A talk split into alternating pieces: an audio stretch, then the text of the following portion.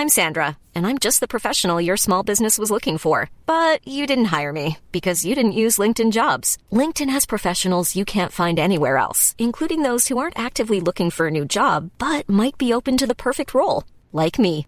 In a given month, over 70% of LinkedIn users don't visit other leading job sites. So if you're not looking on LinkedIn, you'll miss out on great candidates like Sandra. Start hiring professionals like a professional. Post your free job on linkedin.com slash people today. Throughout the rocky four or five years macroeconomically that we've gone through, in some ways that's forced us to stay super close to our customers, learning about the kind of generational psychological attitude towards credit that had changed. When we spoke to our customers, many of them would say things like, look, this uh, data, it's helpful, but I don't really know what to do with it. Or frankly, I'm too busy and I just want to be told what to do. And then a really interesting one. When I actually do something to improve my situation, I want recognition and no one gives me that. And I think that's a really powerful insight, actually. And as soon as we have been able to open a credit line to protect your bill payments, that data gets reported to the three major credit bureaus in the UK. And so that way we're helping to improve our customers' credit utilization and credit usage and history as well. We wanted to make it really easy for someone to start showing and sharing positive credit data through a product that they feel comfortable using. Give a man a fish and you will feed him for a day. Teach a man how to fish and he's still going to be hungry until he has a rod and bait. Welcome to How to Lend Money to Strangers with Brendan Le Grange. I love talking about tools that make credit information more accessible, more transparent. I really do think they can help consumers avoid expensive mistakes. But providing the information alone is not enough, which is why I'm excited by Pave and how they're closing the gap with active credit management tools that span the theoretical and the practical. Plus, with more responsive rewards for positive credit behaviors, we can hopefully keep momentum going long enough to overcome the inherent delay between credit action and any noticeable change in the credit score.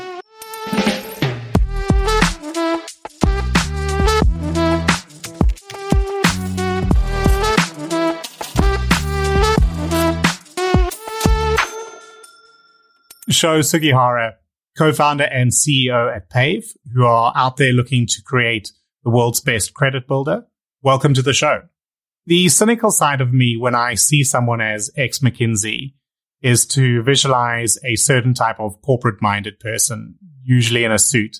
And I say the cynical side of me is no doubt clouded by the fact that they never offered me a job after my interview with them 22 years ago. But anyway, the point is that your background is very different to what we might think of when we think of a typical big three management consultant.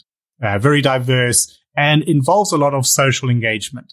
So before we talk about how that social mission is embedded in the Pave app, could you start by talking about your background and some of the projects you work on that maybe inspired the work that you do today?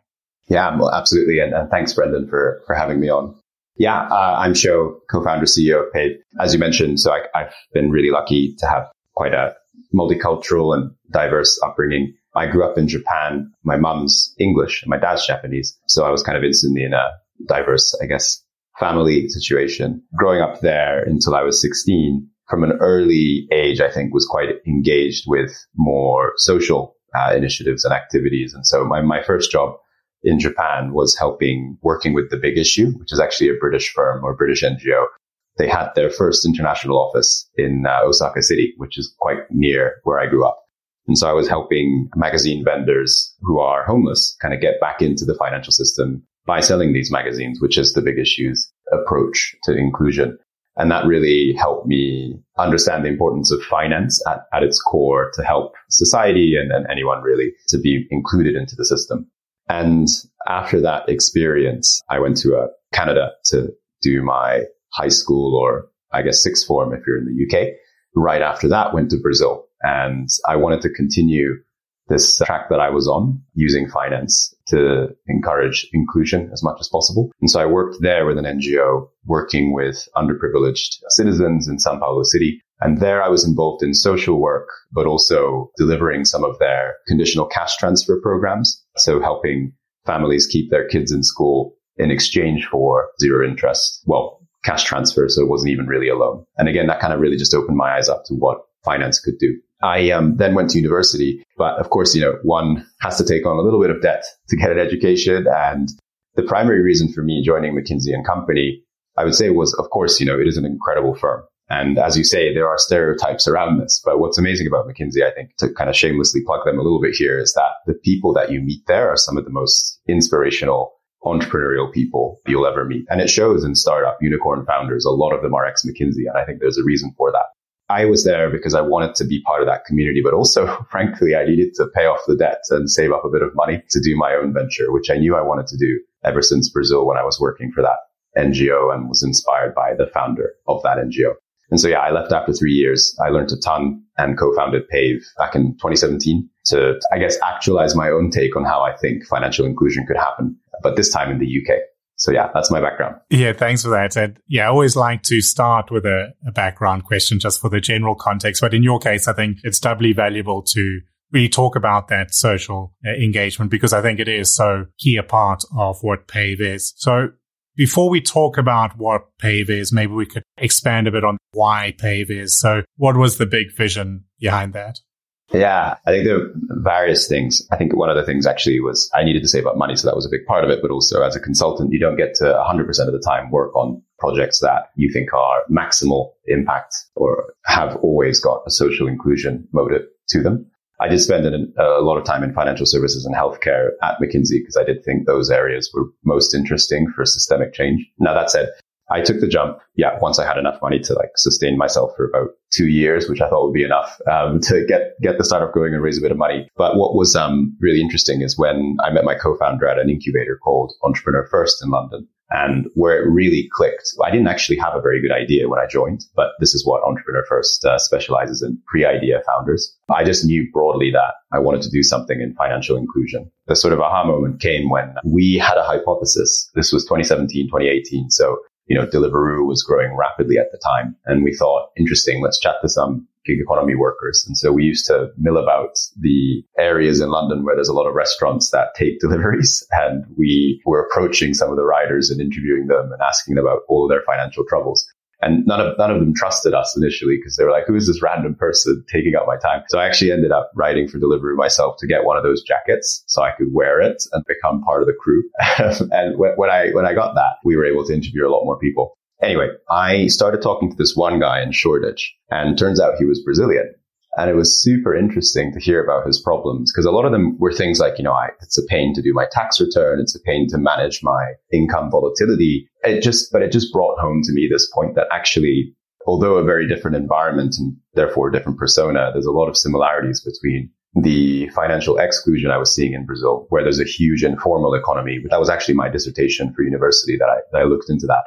But the same problem I could see being replicated in the UK. And, and just that in this case, it was about people being invisible from a credit file standpoint.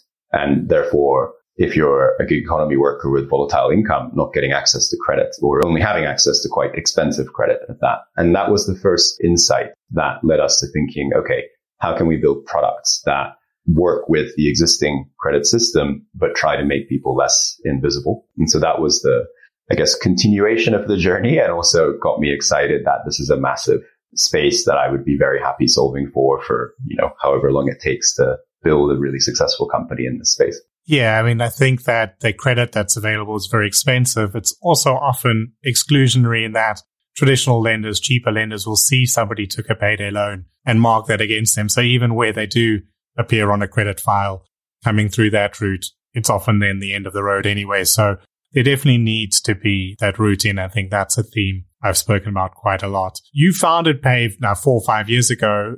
Those four or five years have been very difficult for everyone. Uh, you mentioned gig workers, I think probably hardest hit when you think the, the chaos of, of lockdown and, and what that's meant for a lot of people. You know, I guess the good news or the silver lining there is that you've had those years to build up the offering and now you're actually you know, live in the market and helping as we hit this crunch period. You're listening to How to Lend Money to Strangers. If you're enjoying it, please hit the little plus button to subscribe and share it with your connections on LinkedIn. Now, let's get back to the show. You talk about a, a proper path to good credit and creating that for these invisible consumers. In practical terms, what does that look like?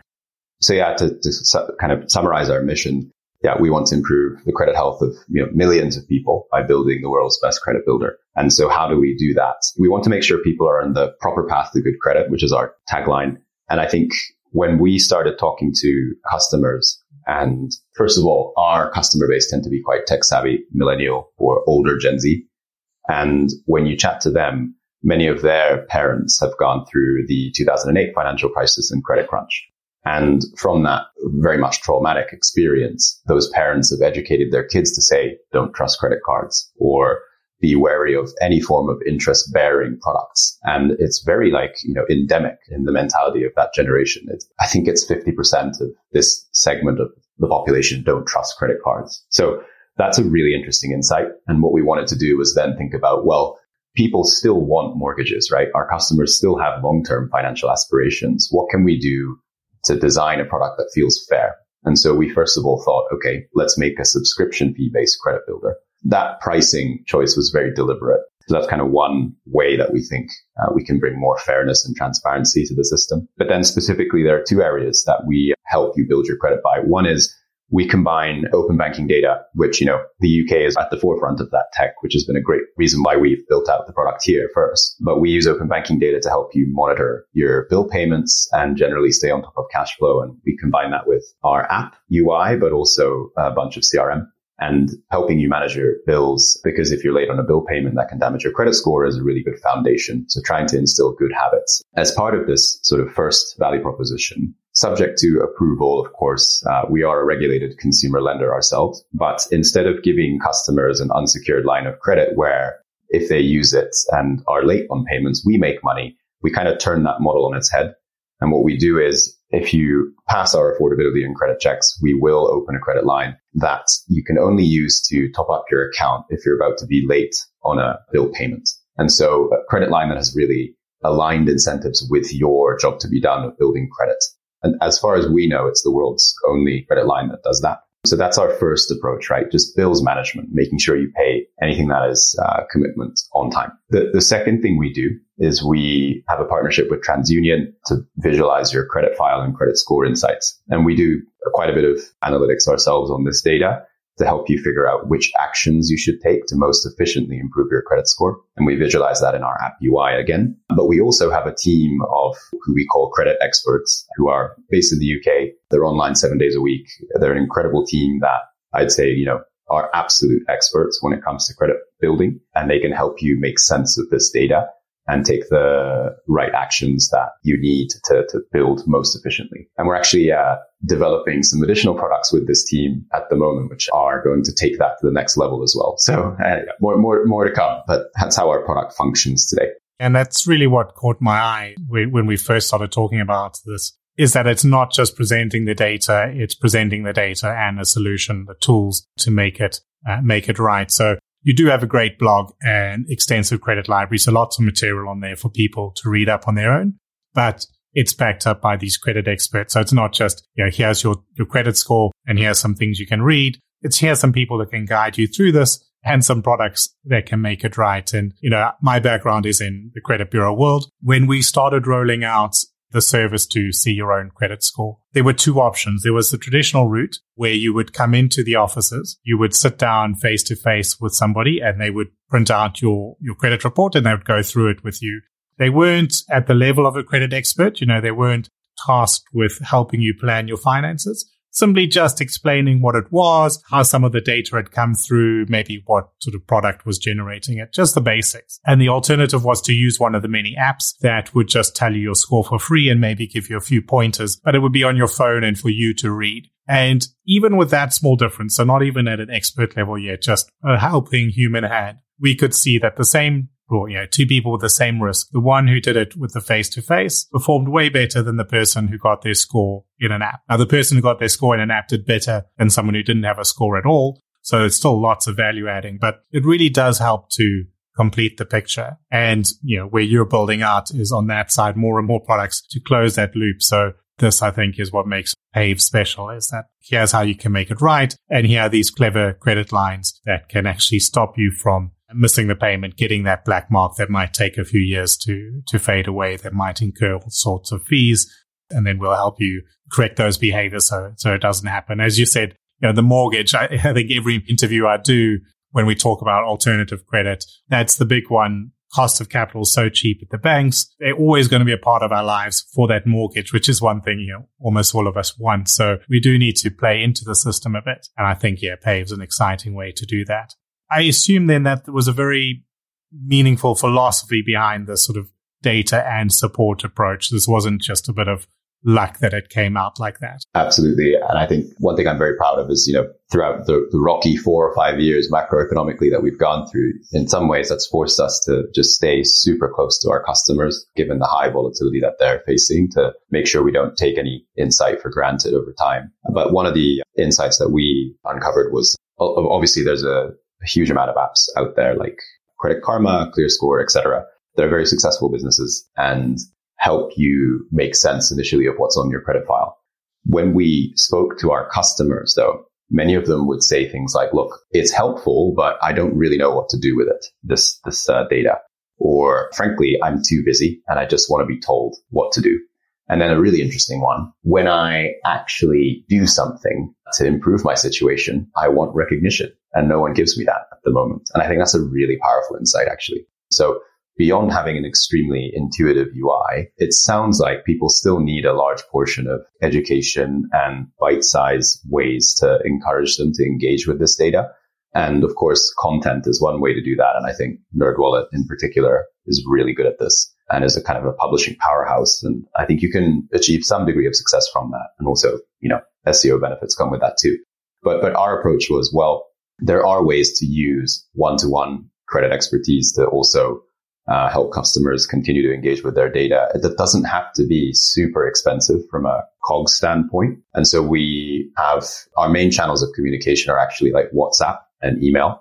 We don't do calls except for, of course, customer interviews. And using those channels combined with credit expertise, you can do a lot of education effectively. And we thought, okay, let's double down on this and differentiate our products but also help our customers make sense of the data that they have and take action. Um, and we're also, of course, you know, it's not just the credit expertise side. We're constantly developing solutions. And this quarter, actually, there's products coming out to like make actions more bite sized and help people feel rewarded by taking good actions for their credit health as well. So there's more to come on that front on the tech side as well. That's actually a really interesting point because, you know, I often talk about credit scores and maybe that people have become a bit fixated in the stress of feeling like they have to fine tune and manage their score down to the individual point. But that glosses over some of these things that maybe you have missed a payment. How do you get rewarded for fixing your behavior? And the fact is sort of the maths of it. If you've got a recent mispayment, there's very little you can do and see now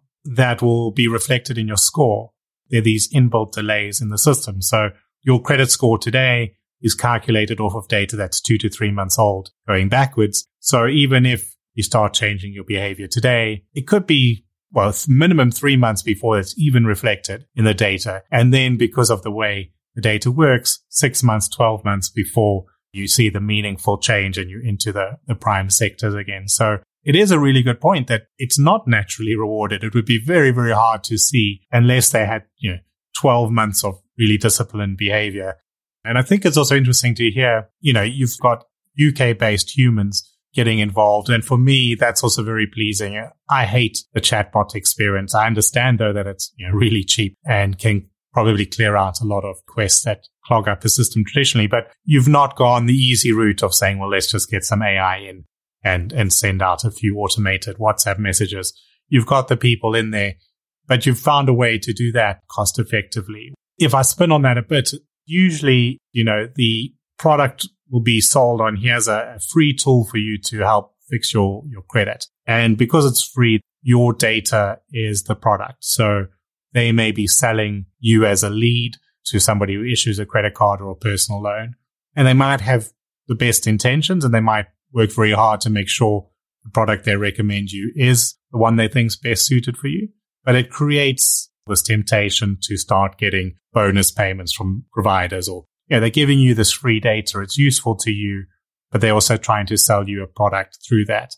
And the Pave approach seems quite different to that. You've got very delineated businesses where you're serving the consumer on the one hand and the consumer is paying you for a service and you provide that service to them. And then you do also help businesses, but it's entirely different. You're not kind of placing products in a marketplace and providing an opportunity for your credit card to you know, sit on top of the offering. Yeah. So as you mentioned, there's there's a lot of insights around. I think at the foundation, and why I started with our pricing example, you, you have to design products that have incentives that are aligned with your customers, especially in fintech. I think uh, increasingly the next generation and next wave of consumers is going to demand higher and higher standards from their providers.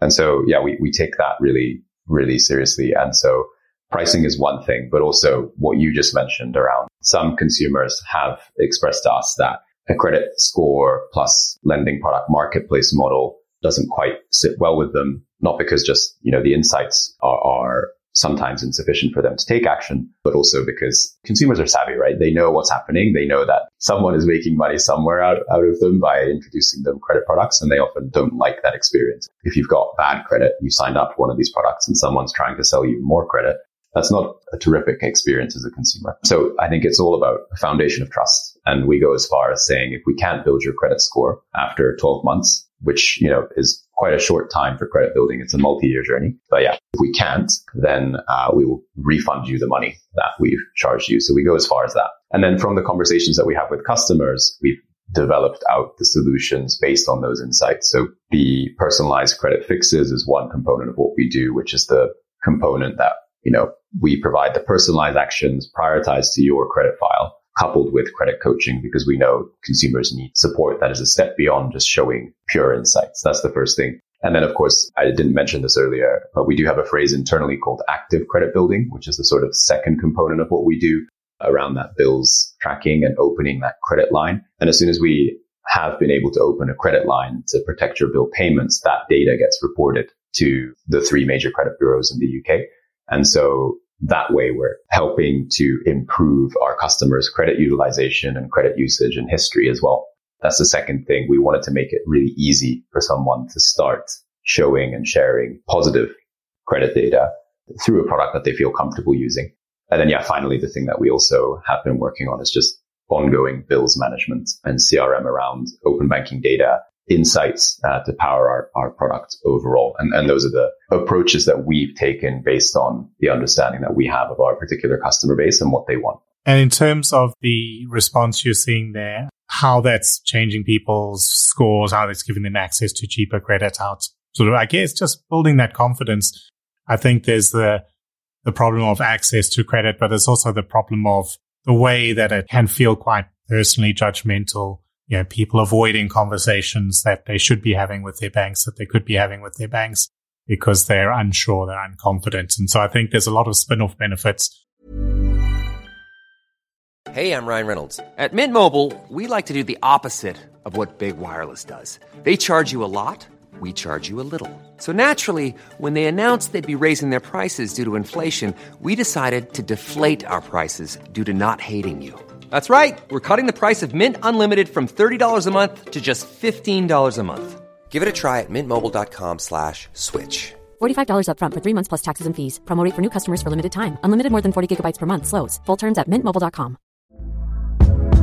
Hey there, it's Michele Norris. I'm host of a podcast called Your Mama's Kitchen. When I travel, I'm usually looking for a way to find a taste of home when I'm not at home. And one of the things I love to do when I am at home is entertain. And Airbnb allows me to do that. When I was in California recently, I rented a house that had a great kitchen. And when we were sitting around the table, we we're all thinking, we're in someone else's house. Someone could be in all of our homes as well. If you have a home, but you're not always at home, you have an Airbnb. Your home might be worth more than you think. Find out how much at airbnb.com/slash host. Have you had any customers tell you how how Pave has improved their financial lives? Yeah, so obviously this is the kind of best part of the job, right? Getting getting direct feedback, and we've received like quite long emails from customers explaining exactly how we benefited them. And th- those really are, are just the best parts of doing the job. One recent example I can share, I can't share the name, but you know, there was a student who was very proactively building their credit score for someone that age, which actually we see a ton of. Gen Z are super financially aware and um, actively and proactively trying to prepare their finances for any future purchase. And this student was working with us. He was a subscriber to our product and we managed to boost um, his credit score to on the Experian gauge be above 900 after a few months of usage. And basically he was building his credit score because he saw a lot of his friends get rejected from credit cards. And actually he then managed to get access to a relatively low APR credit card as a result of using our services, which we were super proud of. And there's many, many more stories like that that we've um, managed to play a part in. And then in our Trustpilot reviews, there's loads, but the ones that make me really happy, and I've got a few here, are the ones that are clearly feedback on the differentiators that we have, right? Like the ones that talk about how I can give you one quote. They have great, helpful and professional customer service rep- representatives. We, we take pride in that, right? That not many people say the same of other providers in the market, I think. And that's, that's great, right? It's just a clear differentiation. Another one that I really liked. I'm now far more financially aware and look forward to another great year of credit building. Like who says that? you know, I think it makes a ton of difference when there's evidence there that we've made a difference in terms of consumer awareness. It takes a lot of time and building and expertise to, to achieve that. So we're very proud of that. It's not just about relaying information. It's helping customers make sense of it and then create habits on, on an ongoing basis.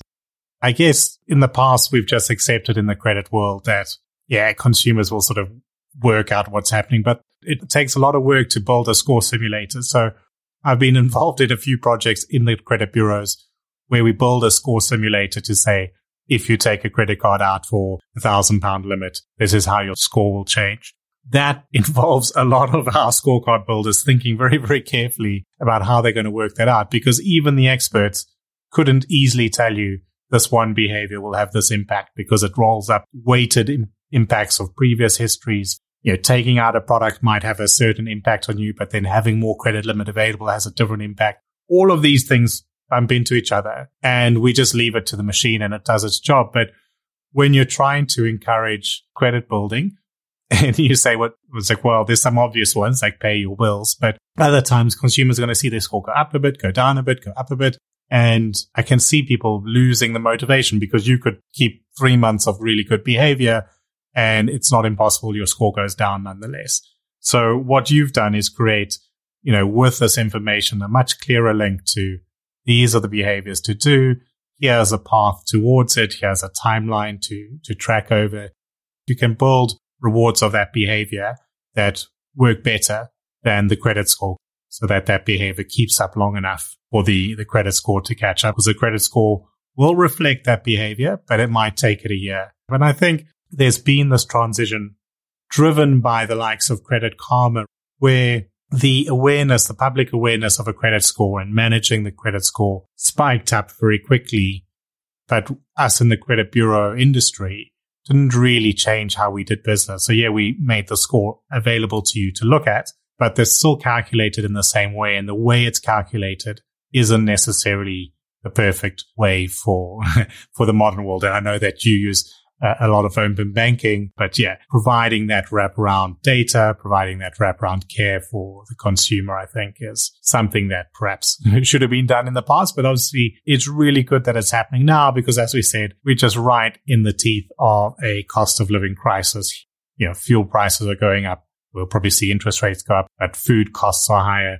Travel costs are higher housing is significantly higher than it was just a few years ago. So really good to see that you've got a tool to help these young Gen Zs, these millennial consumers to get on top of this so that they're not wasting money they don't need to waste on excessive APR on costs or late fees and uh, in building pay for consumers. You've obviously learned a lot about open banking, about credit data and how to interpret that a lot of very valuable insight that you've generated internally within the PAVE team. And what I like, as I said earlier, was you are now serving business consumers as well, but in a delineated fashion. So it's not obviously the, the focus of today's discussion, but how have you turned that expertise that you've built, you know, handling credit data into a tool for businesses? Yeah, um, a great question and really exciting one and, and timely as well. Um, I can and I can share as much as I can at the moment. Some of it's a bit confidential, but I'll, I'll uh, give a give a sneak peek. So I think you know, as you mentioned, right, the last four or five years have been quite volatile for consumers, and what what what I've learned as a relatively young entrepreneur in terms of my journey so far is that when you see these types of extreme events, there's, it's a cliche, but there's always opportunity. And to give you an example before I answer your question, when we, you know, sat down February or March 2020, right at the start of COVID, and we were thinking, what on earth? How on earth is this going to impact our product? We did a ton of customer interviews and over the f- next few months learned that actually a lot of our consumers had more cash than they'd ever had before because of furlough and working from home and that this was an amazing moment for them to be able to think over the long term about products like a mortgage. And actually there was super high demand for credit building, much higher than it would have been without COVID. So that was a super interesting insight that helped us grow our business. Now, when we look at the income volatility that is, is going to happen, energy prices doubled here in the UK a week and a half ago. It's probably going to go up another 50 to 70% in October. You know, the obvious challenge becomes consumers to manage their finances. But also when we look at our customer credit files, the number one reason for them damaging their credit files is missing debt payments. The number two reason is missing bill payments. So utilities, etc. And what's really unique about our products is we have been working with credit file data and also open banking data since its inception. And then finally, as a lender uh, on record, we have our own outcomes data from having helped people protect bill payments through our through our own lending product. When you when you combine those three data sets, there's some extremely powerful real time affordability and cash flow insights that you can generate. And to be honest with you, Brendan, we weren't going to do this until a little later, but we uh, have started developing, I'd say, B2B solutions that use this technology to help the overall financial system assess and then treat and bill customers in a much more fair fashion than, uh, let's say, was possible before. And uh, we're starting to productize these. And yeah, I, I hope to have more to share uh, soon enough with you, and you'll be the first to know. But uh, it was always our strategy to start with a you know B2C focused product and learn about what are the biggest problems this customer faces, and then think bigger. If we want systemic change, what else can we do? And now we're at the cusp of uh, yeah launching this as part of our 2022 strategy. Um, sorry to be a little cagey there, but uh, no, no problem at all. Yeah, I'm excited to uh, be keeping an eye on it. Um, so it's been a pleasure talking to you. You've got one of these stories which I really like, where an entrepreneur sort of gone out and, and spent a lot of time understanding the community and then built what they think is the best product for their community and, and built a business on top of it. And you've done it to, to great success. If I, I look at, um, you know, the growth that you've already seen and, and sort of the plans that you've hinted to. If you were to look back at that journey and the four years you spent building Pave, you've got hundreds of thousands of customers, obviously getting great feedback from those customers. So you're doing something right. If somebody wanted to follow in your footsteps, if there was a some sort of smart, ambitious youngster sitting in uh, the financial services, or I guess anywhere in the UK today, listening and thinking, well, maybe they should take that leap and build a product for their community. Do you have any advice for them yeah, no, for sure. I mean, with the caveat that I, you know, I think I, I've done a good stint as an entrepreneur, but I'm definitely not the most accomplished out there as of yet. Um, I think there's a few things that really stand out. If I were to reflect on my journey, I think the first one is like, I wish I'd started sooner. I actually almost didn't go to university and uh, thought about launching, probably would have been an NGO, but uh, staying in Brazil. And I had a job offer to do something like that and start creating new businesses for the people I was working with. And part of me thinks, I wonder what would have happened if I'd done that. You know, Latin American fintech is booming right now. Perhaps, perhaps the impact that we could have had would have been even bigger. Who knows, right? But I think it takes a lot of courage to do that. But I, I don't think there's been a better time to be an entrepreneur. It's just incredible how quickly you can get solutions up and running now. And the risk is so much lower than I think it was before. It's like an established career path now for the most ambitious people to go after. Just try it. There's minimal risk these days, I think. And, uh, you know, as you're doing that, definitely we could have built our solution even faster and had much more impact had we just spent loads more time talking to customers. It's a mantra that's cliche, but I really think it's an important one. you just have to follow your customers everywhere and uh, understand their real time changing needs. And it just helps you build better solutions quicker. There's a macro one, which I'll just plug because I think the other thing that you do hear a lot in startup is solve your own problems because they're usually real problems. I think it's a great mantra, but I kind of add a qualifier to that, which is, you know, it's great if it is your own problem as well. But in a society where we're facing a lot of volatility and economic struggle, there might be problems that really matter that you yourself may not have experienced, but that are socially extremely important. And to solve for those solutions is much, much harder because you have to understand the customer in a lot more depth and build empathy.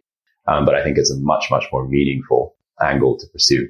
And so, yeah, that's my twist on or my slightly contrarian. Uh, I don't think it's actually always the best to solve your own problems. Other people's problems can be really important too. Um, but it's a push that I'm trying to make for the next generation of entrepreneurs.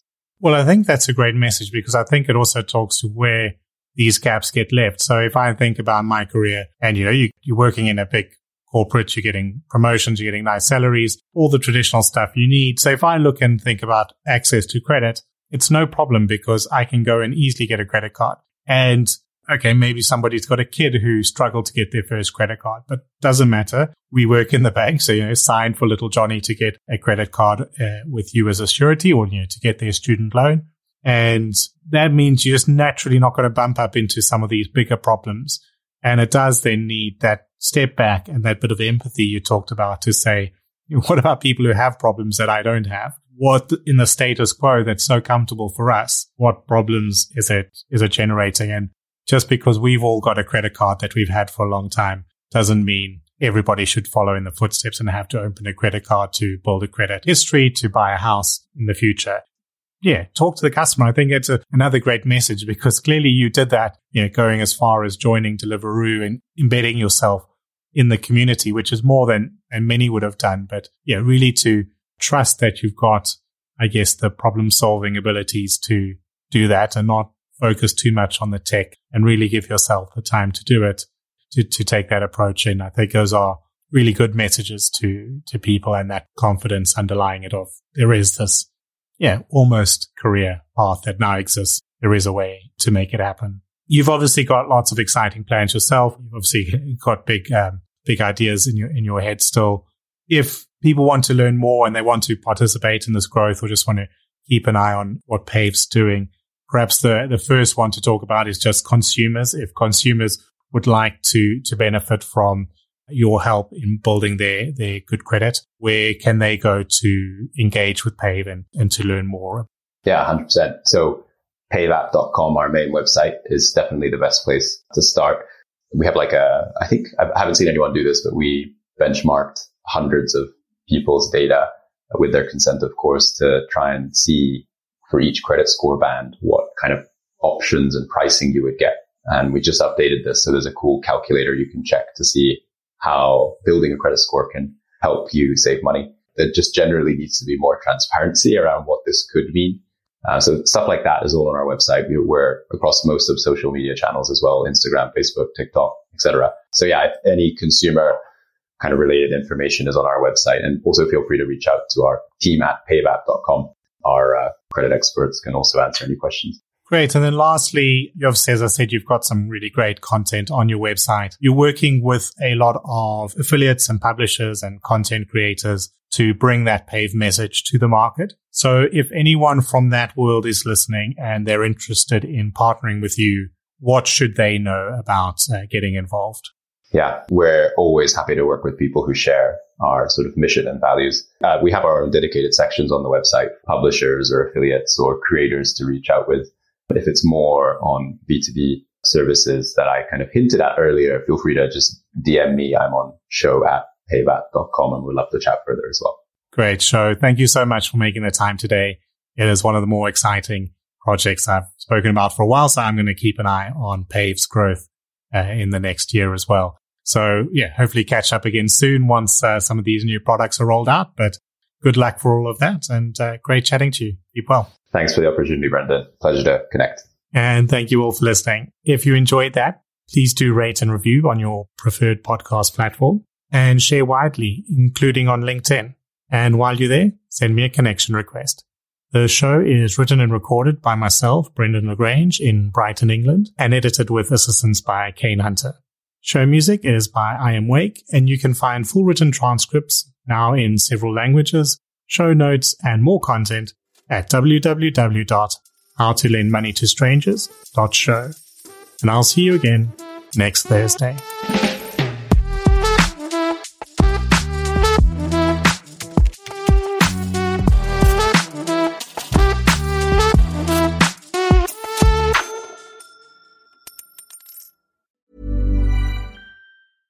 Mom deserves the best, and there's no better place to shop for Mother's Day than Whole Foods Market. They're your destination for unbeatable savings, from premium gifts to show-stopping flowers and irresistible desserts. Start by saving 33% with Prime on all body care and candles. Then get a 15-stem bunch of tulips for just $9.99 each with Prime. Round out Mom's menu with festive rosé, irresistible berry chantilly cake, and more special treats. Come celebrate Mother's Day at Whole Foods Market.